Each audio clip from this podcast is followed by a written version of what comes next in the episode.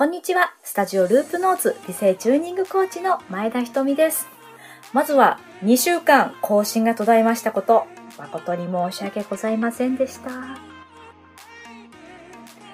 大それた理由という理由ではなく、まあ、体調崩してたっていうのもあるんですけれども、純粋に確定申告とか、他の部分で結構多忙でして、更新がなかなかできずにいたこと本当にごめんなさい。また今日から頑張って更新していくんですけれども、今私はクラブハウスを中心に発信をしていて、この YouTube どうしようかって悩んだんですけれども、今後は月に2回の更新で進めていこうかなと思いますので、皆様懲りずにこのまま視聴の方を続けていただき、そしてチャンネル登録をよろしくお願いします。今日は人前で緊張せずに話せる3つのポイントについてお話ししていきます。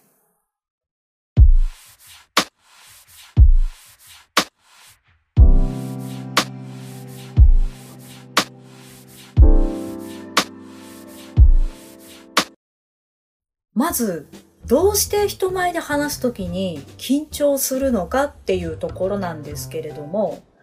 一番の理由は他の人からどう見られてるか思われてるかっていう不安と恐怖です。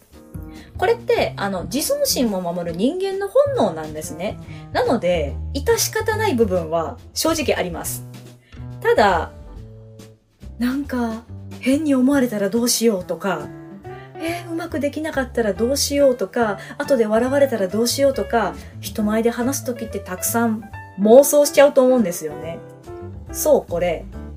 9割近く自分が勝手に作ったイメージです。正直言いますと、ちゃんとした大人の人だったら、失敗しても笑わないですよ。でも、笑われたらどうしよう、失敗したらどうしよう、かっこ悪いとこ見せたらどうしようっていう、自分の勝手なイメージで皆さん思い悩み苦しんで、あーって緊張するんですよ。なので、まずその勝手なイメージをなくしてしまうっていうことが大事になってきます。では本編に入っていきましょう。大事なポイントです。人前で緊張せずに話せるようになる3つのポイント。1、まずは勝手な不安を捨てる。一番冒頭でも話したことですね。残念ながら、この世で生きている限り、人前で話すことを避けるのは絶対無理です。職場だけじゃなくても、例えばコンビニでのレジの店員さんとのやりとりですとか、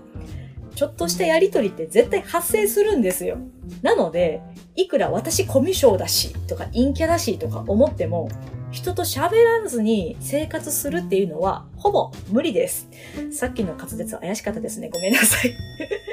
なので、まず、人前で喋るのが決まったのであれば、シミュレーションとか練習って絶対いります。これをせずに人前で喋ろうとするから不安になって、うーってなっちゃうんですよ。なので、まず練習やシュミュレーションを綿密に自分一人でやってみてください。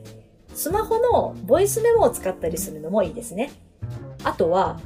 本番まで大丈夫って一生言い続ける。大丈夫、大丈夫、大丈夫って。でもどうしようって考え浮かんできますよね。その上から大丈夫をかぶせていくんですね。これは脳みそに対しての刷り込みです。私今、芸能事務所のアーティストさんにもレッスンしてるんですけれども、間違えたらどうしよう、声が震えたらっていう子やっぱり多いんですよ。で、この間オーディション前の子に、家からオーディション会場まで一生大丈夫できるって言い続けてからやんなさいって送り出したんですね。そしたらその子なんと BS テレビのレギュラーが決まりました。不安に思うことは誰でもあるので、その脳の仕組みを利用して嘘でもいいから大丈夫ってまず刷り込ませてください。ずーっと言い続けるんです。そして二つ目のポイント。これは普段から否定的な言葉を使わないっていうことなんですね。要は行動を変えたければ言葉を変えるっていう脳の仕組みを利用したものなんですけれども、結構人前で喋る時に緊張する方って完璧主義の方が多いんですね。例えば、こうじゃないとダメこうじゃなければならないっていう思い込みないですか？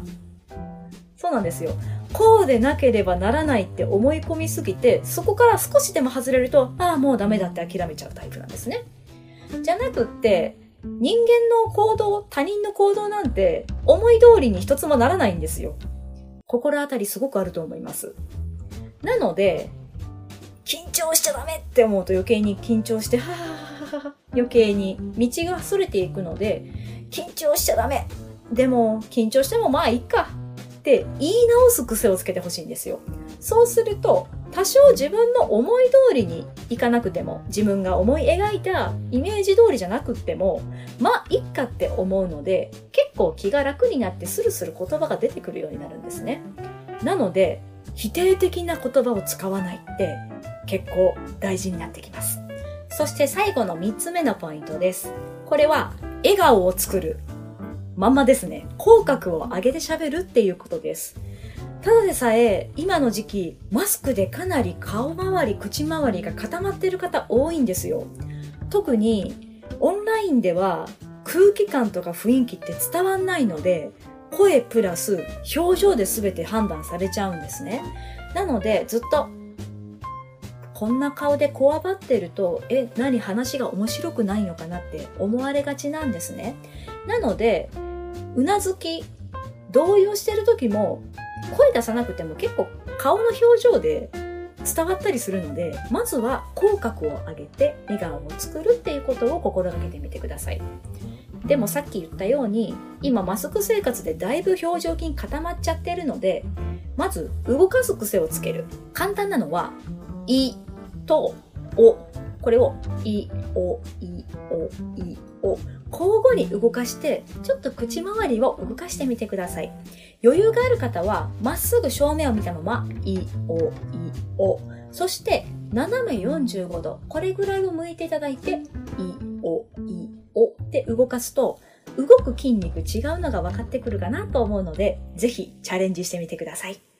いかがでしたでしょうか？今日は人前で緊張せずに話せる3つのポイントについてお話ししていきました。繰り返しになりますが、絶対に人と喋らずに生きていく方法ってないです。ないので、喋るのが億劫だって思ってても、結局自分が声を出さなきゃいけない場面って日常にありふれてるので、ぜひ、ちょっとでも苦手意識がなくなれば嬉しいです。もしこの動画を見ていいなと思ったら、高評価、そしてチャンネル登録をよろしくお願いします。では、次回の更新もお楽しみに。スタジオループノーツ美声チューニングコーチの前田でした。ではまた。